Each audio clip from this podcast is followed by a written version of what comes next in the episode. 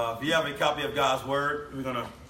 Uh, I'm gonna. I switched up things on you guys today. Um, it's gonna be like a two-week study in this. Um, uh, I'm gonna cover the text today, and uh, KJ is gonna come back. He's gonna cover more different ways and apologetics in concerning this text next week.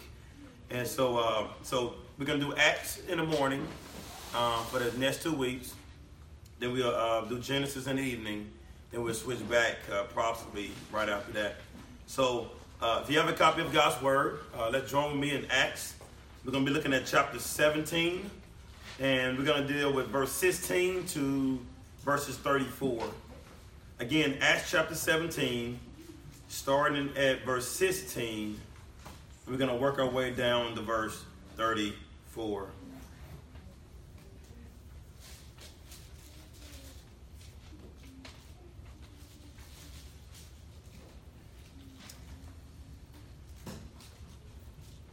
And the scripture says, starting in verse 16, Now while Paul was waiting for them at Athens, his spirit was provided, say provoked within him as he saw that the city was full of idols.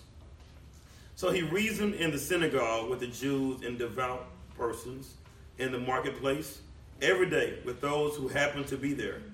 Some Epicureans, some Stoic philosophers also conversed with him, and some said, What does this babbler which wish to say? Others said, He seemed to be a preacher of foreign divinities because he was preaching Jesus in the resurrection. And they took him and brought him to the Areopagus, saying, May we know what this new teaching is that you are uh, presenting? For you bring some strange things to our ears. We wish to know, therefore, what these things mean. Now, all the Athenians and the foreigners who live there will spend their time in nothing except telling or hearing something new. So, Paul, standing in the midst of the Areopagus, said, Men of Athens, I perceive that in every way you are very religious. For as I pass along and observe the objects of your worship, I found also an altar with the inscription to the unknown God. What therefore you worship as unknown, this I proclaim to you. The God who made the world and everything in it, being Lord of heaven and earth, does not live in temples made by hands, nor is he served by human hands, as though he needed anything, since he himself gives to all mankind life and breath and everything. He made from one man every nation of mankind to live on all the face of the earth, having determined allotted periods and the boundaries of their dwelling place, that they should seek God and perhaps feel their way towards Him and find Him. Yet He is actually not far from each one of us. For in Him we live and move and have our being. As even some of your own poets have said, for we are indeed His offspring verse 29. Being then God's offspring, we ought not to think that the divine being is like gold or silver or stone, an image formed by the art and imagination of man. The times of ignorance God overlooked, but now he commands all people everywhere to repent, because he has fixed a day or in which he will judge the world in righteousness by a man whom he has appointed, and of this he has given assurance of, to all by raising him from the dead. Verse 32. Now, when they heard the resurrection of the dead, some mocked, but others said, We will hear you again about this. So Paul went out from their midst, but some men joined him and believed, among whom also were Dionysius, the Areopagite, Areopagite, and a woman named Damaris, and others with them. Let me pray and ask the Lord to help us as we walk through these verses here this morning. Our Father God in heaven, Lord, we thank you, Lord, for bringing us back again um, to be together as your people. Lord, we ask you, Lord, to encourage us in your word, to build us up, Lord, and teach us proper evangelism, um, a proper um, way to go out, Lord, to share your good news. Um, but also, Lord, let us also be humble, Lord, to know that, Lord, um, that apart from you, Lord, we were blinded as well. Um, the Lord, we were in our sin, dead in our sins, but Lord, you brought us to life. So Lord, I pray that Lord for us as we walk through these verses that we are humble and humbly as we navigate and look through these verses, Lord, that we see that God is good and that God has saved us, a people that are so undeserving. He saved us and He gave us eternal life. And God can do the same, Lord, even for unbelievers in this world. So, Lord, we ask you, Lord, to just bless that this uh, this morning. Uh, let me preach your word faithfully. Uh, let me be careful in your text, and um, and let this be a time, Lord, that um, for all of us, Lord, to see uh, how the way how we can navigate in a way of how we share the gospel uh, in different ways, and as we encounter different people here in our society, Lord. So help us, Lord, with these things today. In Christ, let me pray. Amen. One guy, Tony Merida, he said, How should we as Christians interact with a pluralistic society? How should we engage skeptical intellectuals in particular? To find answers from Paul's visit, let's look at what Paul saw, what Paul felt, where Paul went, and consider what Paul said to the Areopagus. We'll find that each point is related Stott, in fact, put it well. Talking about John Stott. We do not speak like Paul because we do not feel like Paul. This is because we do not see like Paul. What is Stott getting at with this? Stott is getting at the the uh, the tension that Paul felt when he went to Athens. That he felt the lostness there. He was eager to be able to see uh, to see the brokenness, and he was eager to see the need of help in this community. So what he do? The first thing we're going to find out he do, he called for the brothers that you got to come here quickly. Come here quickly to be able to see that the need of the gospel here. Mm. So as for us as believers, do we see that in our society? Do we see the urgency? Do we see the brokenness? Do we see the things that Paul saw? But not only see it, do we feel it? Amen. Do we feel the deepness of our hurt, and even in our own community. Paul didn't just go out and just spout out things. Paul felt it first.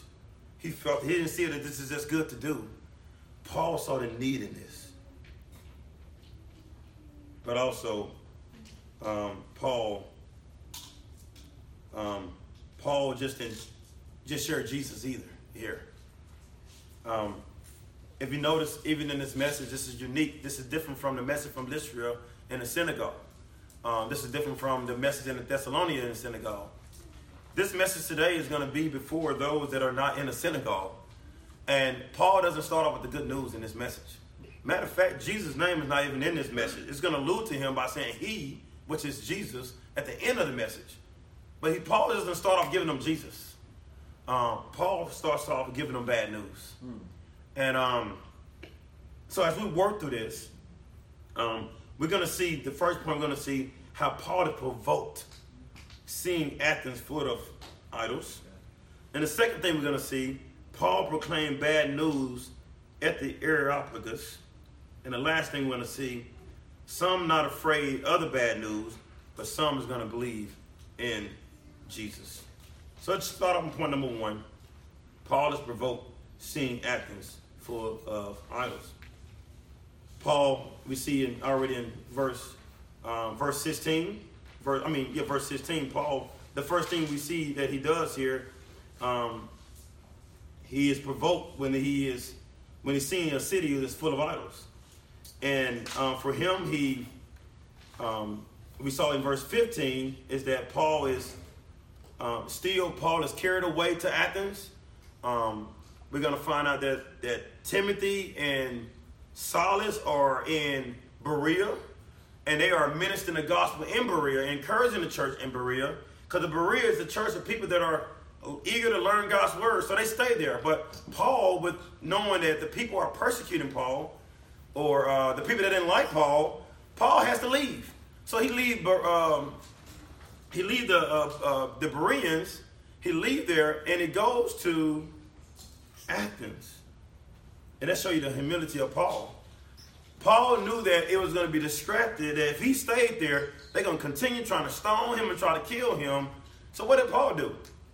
Paul said, hey, let, let me allow these brothers to stay here and let me leave so the gospel can go forward in this work. So Paul leaves and he goes over to Athens. Athens is a, a place with a lot of history there in Athens. Athens. Athens has a lot of history.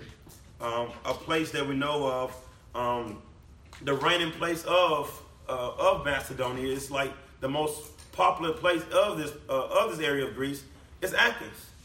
If you ever look up Athens on the actual Google Maps or you look at pictures, the images, you can see some major pictures of some pillars, types of coliseums. You can see roads built, ancient roads built. Athens was known by many great things throughout history. So Paul goes there, and as he get there, he see the brokenness is there, in there. He see so many idols that are all before him. And it tells us that when Paul seeing all these things before him, Paul is broken by seeing the idols. He's seeing a community now that is not even thinking about Jesus, a community that is only thinking about self.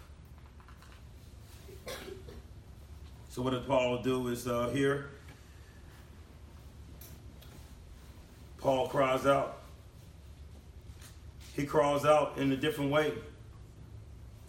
You guys remember when Paul and Barnabas was in Lystra, and they actually called Paul and Barnabas Zeus and Mercury's. Um, another type of a place that wasn't known as to having a synagogue in this particular place in Lystra. And so what did they do to Paul is that they tried to deify Paul and also Barnabas. And Paul kind of tore his garment like, no, we're not God. We're not any, any types of gods. And Paul was trying to convince them and share with them that no, we're not. And Paul tried to articulate the gospel to them. I think this was different. You, had eh, nothing but idols all around this place. And Paul was so upset here by seeing these idols. Paul was provoked in the spirit. The word provoke is the word that we know as to be upset, to be angered, to be irritated, to be distressed. Paul was raging internally of the boastful idolatry in Athens. Then it said Paul sit back and he said he so he went into the synagogue. Said he, he reasoned with them. The reason is actually deals with arguing dispute. There's no way you can have a synagogue here. You know, you got a synagogue and you got to tolerate this stuff. What kind of Jewish people are you? You're tolerating this.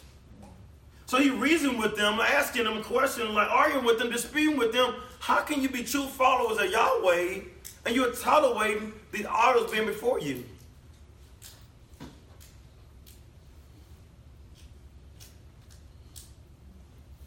So what did Paul do as he argued and disputed before, before the synagogue? He goes before devout persons and also in the marketplace now example of the, the people that's in the marketplace are the Epicureans and the Stoics. The Epicureans were, one person says, adherents to a branch of philosophy. Philosophy is two words. Uh, phila is gives us the word, uh, the love. Sophie is wisdom. So philosophy is the study of uh, love of wisdom. So these people right here, the Epicureans, were lovers of wisdom. It was founded by a guy named Epicurus in 341 to 270 BC. And so um, Epicurus, they carried very little for talk of gods, and is often viewed as hedonism, which means seeing pleasure as the highest good. So they would see as pleasure, um, enjoyment is the it's the total purpose of life. It's what you feel your way to and what you actually experience. It's kind of the, the total purpose of life. The Stoics, on the other, uh, on the other spectrum of this, a branch of philosophy founded by Zeno, Zeno, Zenon, 340 to 265 BC, marked by self-control and conduct and not being given over to one passion. So this can be the opposite side of it. This is one one that's not following after passions. This reminds me like kind of a Buddhism. Buddhism is a time for getting to the point of like this numbness that you're emotionless. That you can get to the place that nothing bothers you, that your emotion, you don't, your emotion is not going up and down, that you're actually just sit, sitting right there, kind of motionless. Kind of emptying oneself from passions. So these were two different types of groups that Paul kind of stood before in the marketplace and actually engaged in them on their belief system. And some groups like the Epicureans and the Stoics call Paul a babbler, a person with a lot of empty words. And verse 32 lets us know that, that a babbler word, uh, word was considered like a foolish words to the Greeks. That what is he saying and everything is type of irrelevant. Like we don't know what he's talking about. Matter of fact, we see it in the text that others said he seemed to be a preacher of foreign divinities because he was preaching Jesus and the resurrection. So they didn't have a clue who Jesus was. They didn't have a clue about the resurrection. They thought Jesus and the resurrection were married to each other. They thought Jesus was a deity and the resurrection was a deity. So these two were, I think, resurrection like Anastasia, Anastasius. They think that Jesus and the resurrection was kind of have a relationship with each other. So they were clueless about the Christian faith. They didn't know who Jesus was. They didn't know what the resurrection was. They were clueless. So when Paul was telling them about Jesus and the resurrection and talking to the synagogue about it, they were clueless. And what Paul was doing is that Paul wanted the believers. He wanted to see what the believers were. But when Paul finds out that these people are lost, Paul switches the game up.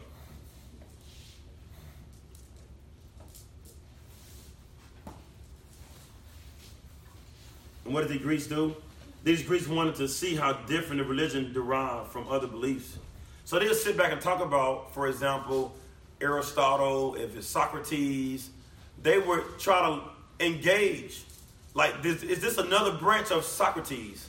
Or this another branch of Aristotle or the Stoics? Like, where this belief system come from? So they'll sit around all day and try to navigate and think about the history and the purpose of these different belief systems. And the place they would do it is a place called Mars Hill or the Areopagus. Areopagus means the hill of the Aries. You guys might have the zodiac symbols. The word Aries. I think Aries and Mars. Aries is a, a form. You got all the different Roman, Greek, all the different type of gods from different civilizations. They're kind of like the same gods but different names. So when they actual, say, a commander take over a civilization, they come in and take their gods and they put their new names on those different gods. So the different Egyptian gods, you had different Roman gods, the the the, uh, the gods that was like in German, ancient Germany type gods, all these different gods like Thor, all these different gods would kind of be the same gods with different names. So Aries, when people say zodiacs, uh, me and Rionica, I think Greg talked about it one day a lot of the zodiac symbols points back to another name for one of the different gods. They relate to each god. Each zodiac relates to each type of god. And and I'm not surprised. I would even say even go towards to the Chinese New Year's. They have the different type of you have the the, the, the, the rabbit, I think you have the monkey. Every year represents certain thing, each character, each one. So all civilization have these type of symbols that they kind of people kind of worship or revert back to. Well, this place actually in in uh, in Athens uh, was a place called Mars Hill Areopagus. It was a hill, hill of Ares. Ares was a god of war. In the Greek mythology, who was called Mars in Latin. In Roman, he would be called Mars. And it's the same thing we talked about again in Lystra. I think we talked about Paul and, Bar- Paul and Barnabas. They used the name of, I think they said um, Zeus and Hermes. Well, and the Roman gods, they would be considered Jupiter and Mercury's. You see? Same, same type of pagan gods with different names. Well, this place right here, the Aragos, the Areopagus, they would sit back and they would actually talk about these different gods. They would have a place they were talking about the civil. So, how does your religion relate to our civil laws? Or how does our civil laws relate to your belief system? So they have a religious council talking about, huh, tell me something more about your belief system. Tell me about your belief system. So they would just sit there and engage one another with different belief systems. Now it's the first time they hear the news of this belief system of Jesus in the resurrection. How does Paul start off in Areopagus with these people? Point number two. Paul proclaimed the bad news to Areopagus. After Paul is disturbed by what is happening in Athens, he stands in the midst of this Areopagus. One person says this, this speech serves as an example of how Paul evangelized Gentile who had virtually no background in scriptures. Another example is the speech Paul gives in Lystra that I mentioned. In both cases, Paul starts out with creation and move forward in the redemptive story. He also confronts idolatry in both cases. So Paul in his message doesn't start with Jesus in front of every Areopagus. He doesn't start off with Jesus. Once he figure out, as he was talking about Jesus and the resurrection and the synagogue and other places, now he figure out that now he moves over to the marketplace, moves to Areopagus, and these people are clueless. So Paul now changed the script up now. Now he goes in. Now he doesn't start off sharing them all the good news. Before those that doesn't know Jesus, doesn't know in the sense that they're sinners, he doesn't start off with good news.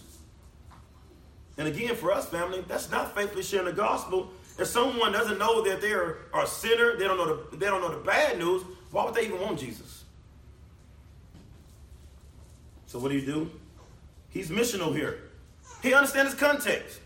These people don't know Jesus. They don't know anything about the resurrection. So what did Paul do here? He starts off first to let them know who they are before a holy, righteous God. So what did he do? He starts off with God first. He gives a full gospel here. I mean, when I say of, he gives the full aspect of who God is and the bad news.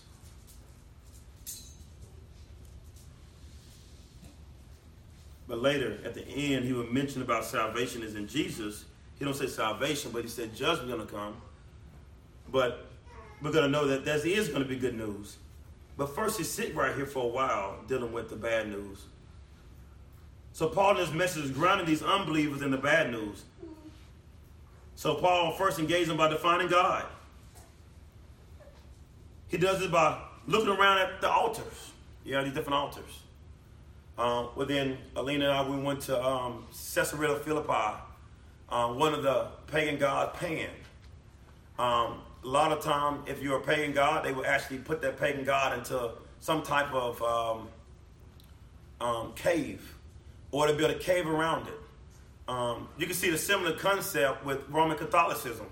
A lot of time you see Mary as a statue, and you see her kind of inside like a little cave around her.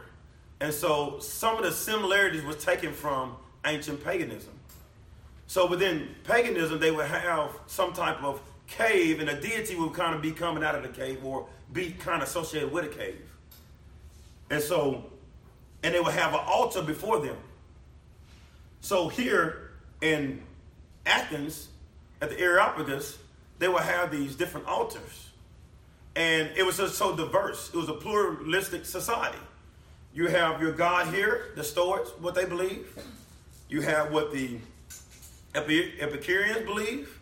And other people, they have the different altars. They can go there. And so all these people have their altar. They can go there and honor that particular altar at that particular time.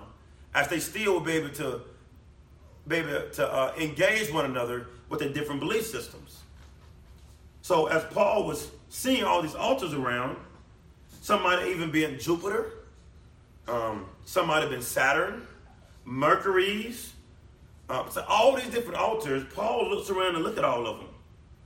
And he noticed that there's one altar here, as he looked around, huh, one of them says unknown God. And Paul listened to this and said, This is the unknown God right here on this one. So this altar right here would be for anyone that probably would be there in that area that that didn't have a particular God at that particular time. and they would say they don't know God, they know there's a God out there, they don't really know what it is, there would be an altar for them. So anybody can kind of go to that altar and actually say and try to take the altar and say that altar represent their God. So it could have been a type of God from a different African religion. But what Paul do here? Paul takes advantage of it. Paul takes advantage of this unknown God at altar. He points this unknown God, uh, this unknown God to be the God of creation. So what did Paul do? He starts spitting straight bars now from here. The God who made the world and everything in it, been the Lord of heaven and earth, does not live in temples made by hands, nor is he served by human hands, as though he needed anything since he himself gives to all mankind life and breath and everything. So what did Paul do? Paul starts off with first by just comparing. God who made the world and everything in it. All of y'all gods are known for something like water and fire and sky, Paul would say to them. This unknown God, he made that all the gods you are worshiping here in, in, in, in Athens, water, the sky, war, all these things that you're mentioning, the God of creation made all, made all of it. One person says this Paul said, The God who created the world sustains the world. If Jesus weren't holding the world together, everything would fall apart. This idea too stood in contrast to the beliefs of the Epicureans and the Stoics. God is distinct, distinct from creation, yet is intimately involved in it, sustaining it moment by moment. So Paul starts off with first is that God had made it all. The, the statues you made for your water god, guess what? God made water. The statue you made for fire, guess what? God made fire. Everything your statue consists of that you're worshiping, God has made it all.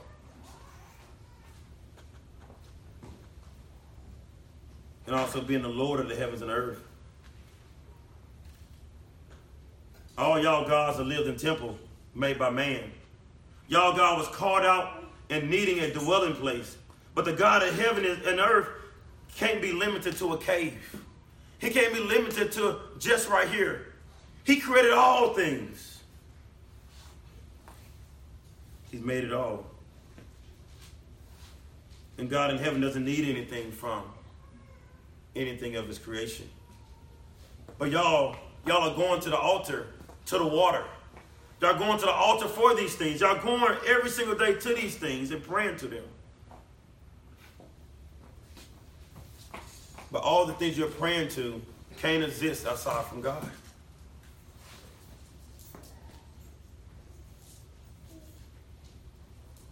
God in heaven and earth gives to all mankind life and breath.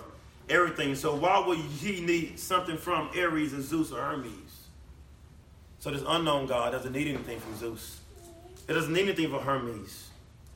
It doesn't need anything from any other pagan god. So what Paul is doing is that Paul is comparing. He's reasoning with them. He's engaging them. He's not talking about in the sense of you know, right now talking about racism right here. I mean, this is a totally different issue. Paul is engaging them for who they are. He treating them like human. He's dealing with the issue before him. Racism is not an issue for him right here. So Paul is teaching us in evangelism is that we engage people where they're at. Amen. A lot of times we have conversation with people when we're sharing the gospel. It doesn't have anything to do where they're at. We should meet them where they're at with the gospel, how the gospel breaks down any barriers, any belief system, any thought process, the gospel breaks it down. So after Paul makes this comparison, goes even further about how God made all mankind. All mankind purpose to, to know God. The God that made the heavens and earth. Paul explains how he allotted them territories and periods of time the, the time for to, to show his general revelation to them. And he's never been far from any of us. He had revealed himself through people, through the sun, through the moon, through the sky, through the trees. All these things God has shown that he is a God. That's why we learned in uh, uh, Romans 2 that there's no excuse that you can see within creation that God, somebody made it all. But also you can see the limits, limited, limitation of everything. Just recently with the ice storm, you heard trees fell down. So somebody worshiping a tree, tree has them limited. If, if a tree is a god and someone's a god, why does a storm not knock it down? Mm. He goes on through. You can name anything. Everything in this earth has its limits, but God doesn't. And Paul is letting them see is that everything that I've created but pointed to God's general revelation, but now you have turned and worshiped these things. Then Paul even compared the sayings of some people that worship the false gods. He goes on to say, For him we live and move and, and exist. One person says this Paul may be quoting the poet uh, Epimenides of, the, of Crete. Alternatively, he may simply be using a common statement in Greek thought. Then he goes on to say, We also are his offspring. This is a quotation from one of the ancient poet philosopher, probably the Stoic poet Aratus. And what did Paul do here? Paul navigates and uses the same language. Paul turns around and gives a purpose for many of them being the offsprings of God. Paul builds uh, on the previous statement the fact that people are God's offspring show that the living God is a grandeur than idols. That if you are God's offspring, offsprings, don't you should have a bigger purpose than worshiping trees and statues? If you're God's offspring, don't God have something better than trees and statues that you can worship? Yes, God has Himself if we are his offspring, then we must know for certain that God is not made by hands of man's out of gold or silver or stone or by any type of imagination.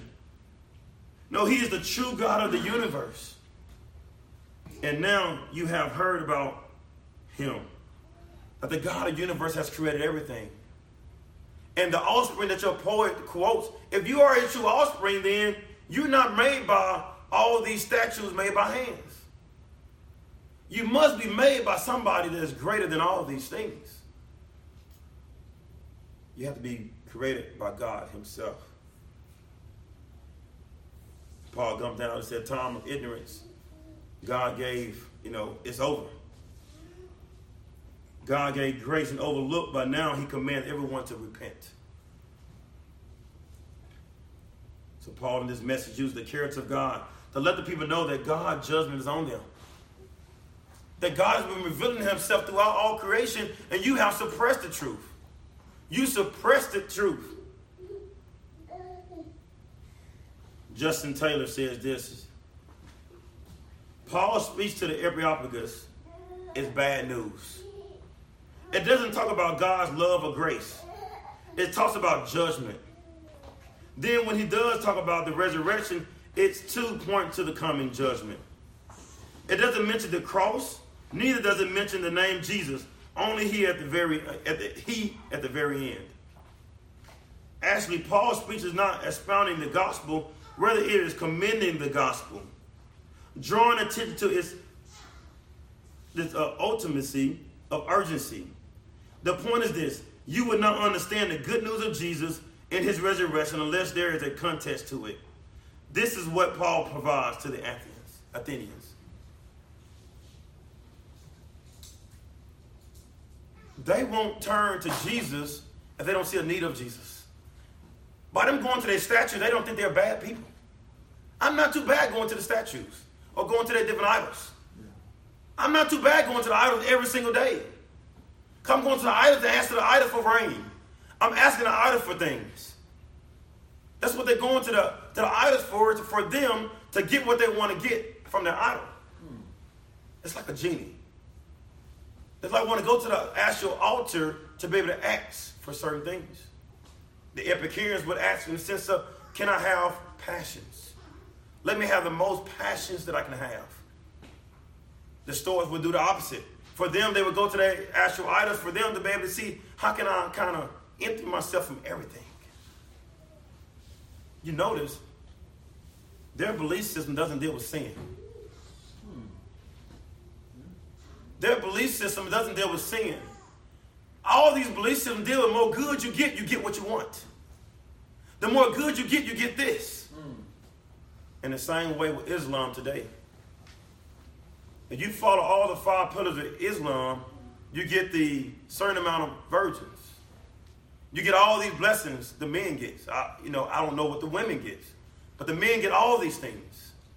So all these things deals with that. As long as you follow all these things, you get this. Even I talked about with Buddhism. It's not only thing about they do like this, this, this getting to the point of not getting being jealous, not not not being hateful. You get to the point not doing those things, but it still doesn't deal with sin. And we can talk all day about every belief system in the world, belief system in the world. And all the belief system is mostly is mankind is getting themselves to a certain place that they can be satisfied themselves. Paul is getting something different. Paul lets them know the creator. He let them know that God created everything. And by creating everything, that he deserved all the worship. And since you haven't worshiped him, you must repent. Because now you have put another God before me. You must repent. And if you don't repent, you will be judged. And it is a resurrection come that you will be judged forevermore. So Paul lets them know that you will be judged if you don't turn to this God of creation. There is no excuse. The creation is yelling out. There is a God. There is no excuse. So yes, our question even in our own community. Why is so much happening right here? People say, well, they don't know God. I don't think that's true. I think they know there is a God, but they suppress it. I think we all know there, there is a God, but we should try to suppress it because we don't want to submit to that God at times. So it's enough evidence in the world for us to see that there is a God, but they don't want it. They don't want God because they want to rule over God. They want to be in the seat of God. They want to be able to live a life that caters to the flesh. So for them, you go in and give a, me and Rod talked about this, you go in and give a gospel, just so much good news. You come to Jesus, you get a new car. You come to Jesus, you get a new house. You come to Jesus, you live forever. You come to Jesus, you get all these certain things. What were they going to say? I want that Jesus. You tell me I can go shoot somebody, I can go hurt somebody, and I can still get a car? I, I can cuss somebody out and still get this? I can do all this and get this? Man, I want that Jesus. I can live my best life and still get what Jesus is going to give me. And I think that's the Jesus that so many people in our community are worshiping. It's not the Jesus of the Bible. It's, it's a Jesus that they made up their own imagination. It's a Jesus that's pretty much giving me all the desires of the flesh, and I can live how I want to live. That's a Jesus of the imagination. That's not a biblical Jesus. But the biblical Jesus right here, we see in the scripture, is calling us to repent, to walk in Him. So what did Paul do here? Paul tells them to repent. That you can't have all these other idols and have Jesus too. You either pick one and hate the other. So Paul proclaims this bad news upon the Areopagus. So how's they going to respond to this? Point number three. Some not afraid of the bad news, but some believe in Jesus.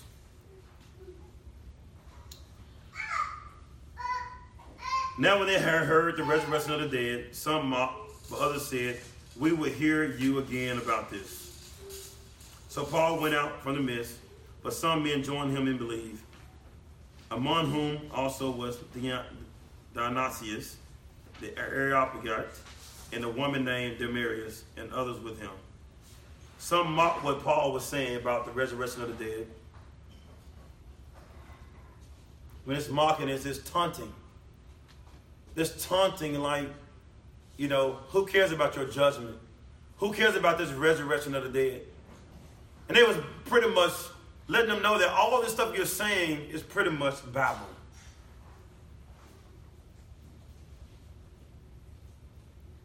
And Christian family be encouraged.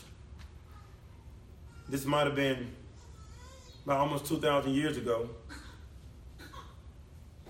But as a Christian, you're always going to have somebody that's babble, call you a babbler.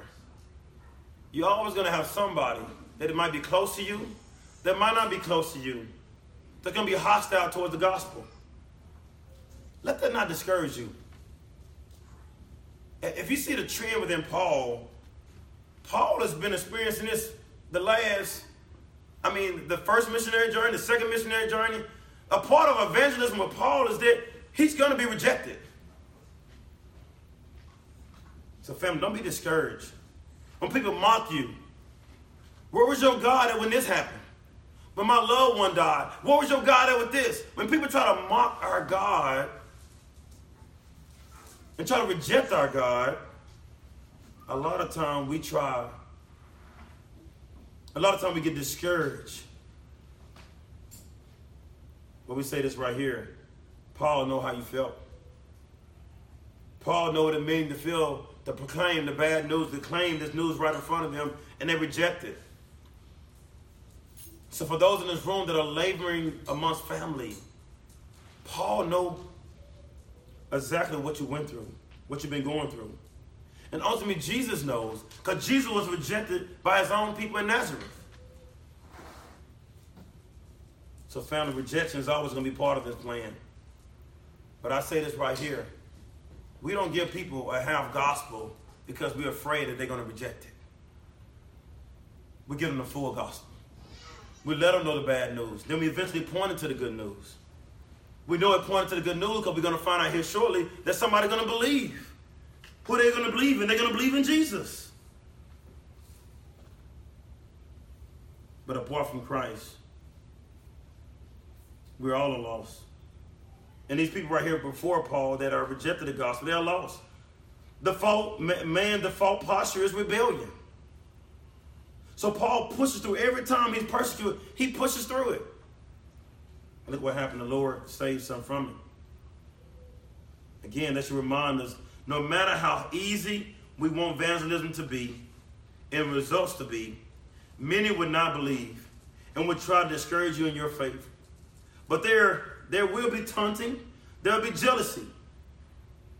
But one thing about a family, as some people taunt us, some people be jealous towards us as we preach the gospel, the Lord is going to save some. He will save some. The Lord will do it.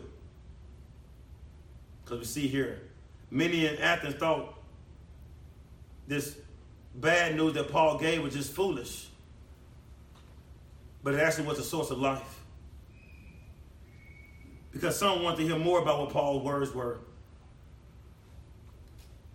Dionysius, the Areopagite, and a woman named Damaris are two are examples that responded to the gospel. So, family, I think it's an encouraging story how Luke ends us with this. He let us know how all that, all that, you know, the rhetoric Paul was going through. Man, people got saved. People responded to the gospel and saved. These Greeks heard and believed. But it's only a few. That doesn't mean it was a failure. If only one person in your family gets saved, that doesn't mean it's a failure. One person at your job gets saved, that doesn't mean it's a failure. It being that God has a save who is intended to save. When we base success of the gospel about how many people get saved, we then put God as a statistical mathematician who is all about numbers. And if God is all about numbers, God will save the whole world. Yeah. If God is all about statistics, every single person that was uh, that, that, that's of mankind will be saved and go to heaven. Everybody on earth. If, uh, if it's all about numbers, it's not about a statistical, mathematical formula that God is worried about. And sometimes, fam, we have bought into that. We have bought into this as that we have to save so many different people, then this will be a successful work. Family, if you got one person you loving on and working on and sharing the gospel with for the next five years, and they come to Christ, family, that work in five years is not in vain. That's faithfulness. That's faithfulness. So don't let anybody or anything try to buy you into a some type of scheme that God's going to be honored more as you as more get saved over amount of time. One soul and 30 souls is just as important to God.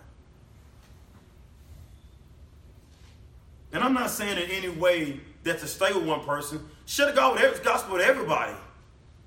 But if no one within that 50 or 60 gets saved, but one family, hallelujah, you know, praise the Lord. Be, I mean, just seeing that the Lord still saves. Because think about many of you guys. Think about many of y'all. I mean, a lot of us have family. Prime example, Lena. Lena being saved and the rest of our family, nobody else in our family is saved. I mean, one person in the whole family is saved. That is good news that God saves people.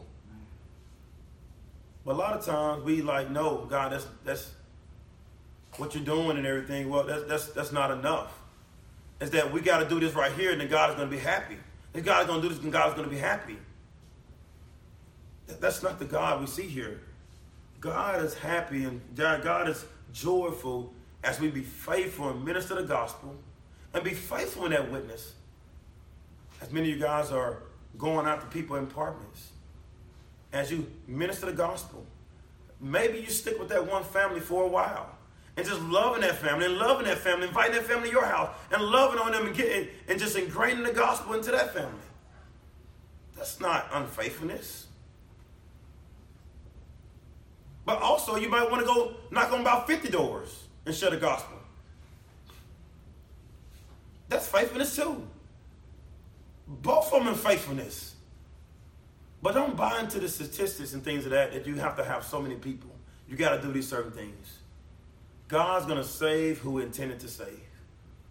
And we're just part of this plan of God. We don't know who they are.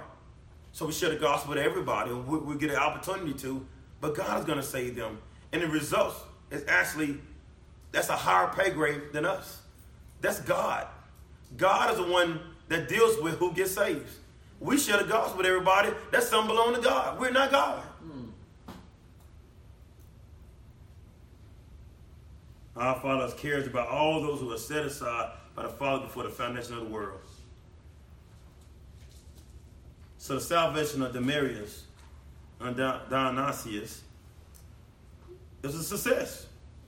It was encouraging that Paul proclaimed the good, the, the, this, this bad news. Then, then they heard some good news here, and they were saved. Family, this is how the Lord works today. He's the one that saves. The people that you're praying for are in the hands of the Lord.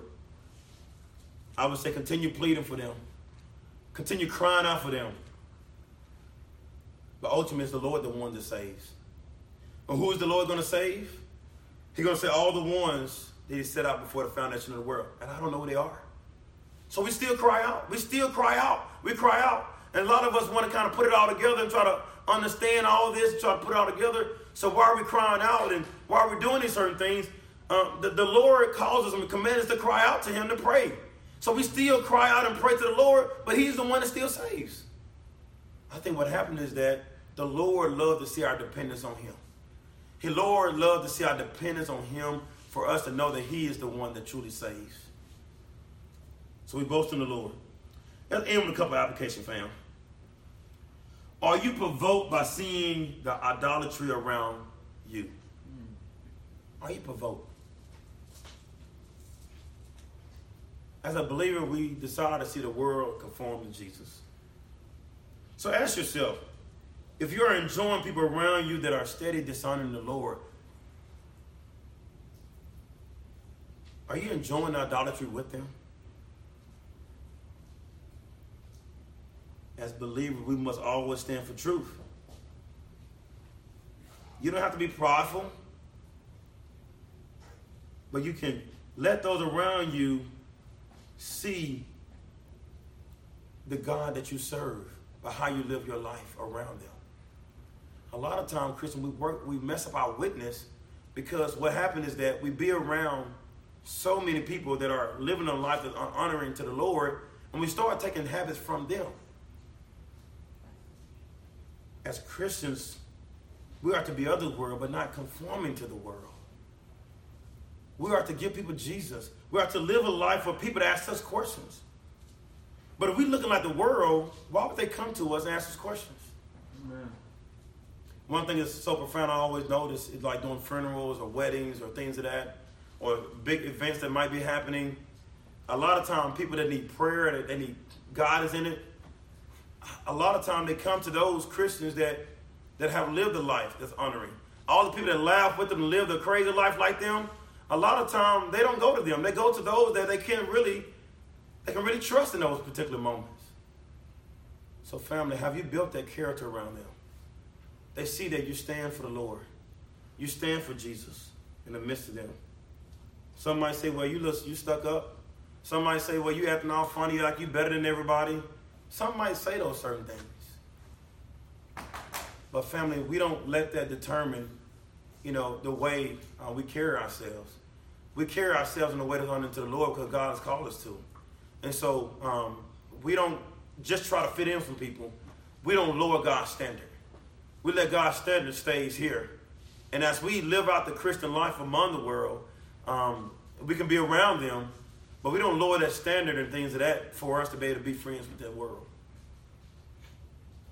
Number two. Are you ashamed to share the gospel in the popular places in our day? Paul proclaimed it at the Areopagus. Do you pick and choose where you share the gospel? Are you ashamed to share the gospel at work? Are you ashamed to share the gospel with friends and family or at school? We must not be ashamed. We must be ready to share the gospel anywhere and everywhere. But also, we must be ready to listen. Listen. Always ask questions. Where are you from? Tell me about your background. And they don't have any clue about Jesus, they don't have any clue about it, then you know where to start at. So as you listen first, then you navigate, then you engage them, you engage their belief system. Paul didn't just was mono, you know, was monolithic, monolithic. Let me just share this same story every time I see this one person. Let me share this story as I see this one person. Let me say the same story with them. Paul met every individual differently. Because every individual, or every, say individual, every group had different experiences. So Paul, he engaged them because they had different gods. So he engaged them, okay, well, you talk about your God, let me talk about the God of creation. In the same way, with somebody might talk about things in our day. They might say, you know, you might the, the one the the uh, the thing that said now is like the black woman is God. She's a goddess. And so in our day, we would kind of engage that. What make her a goddess? Is she the creator of the universe? Because she do this in the universe? Or she, her having, a, a woman can have kids that make her a goddess? Well, who made the woman? So you can able to, to engage every person differently where they at. So what does it do? It causes us not to be lazy. It causes us to have good conversations. It causes us to be patient in our conversation. That's what Paul is teaching us. That we can be quick to listen, right? Slow to speak. That we engage them with the greatest news ever. Lastly, do you do you share the gospel again without sharing the bad news? If so, I would say share the bad news. Let them see who they are before God, that they have sinned before a holy, righteous God. Then point them to the good news is this even though you sin, God sent his only son, Jesus. He lived a perfect, righteous life. For those that believe in him, he have took their sins away from them and nailed it on the cross. And he has given them his righteousness. That whoever believes in him shall have eternal life. Because God doesn't see their sins anymore. Because their sins were nailed to the cross, his cross. So we share the full gospel. We share the bad news, then we share the good. Family, let that be us as we navigate and as we meet people in our community and work in other places. Let me stop there. And next week, KJ is going to come up and he's going to teach the same test and he's going to deal with mostly different types of ways of apologetics next week. Let me pray for us.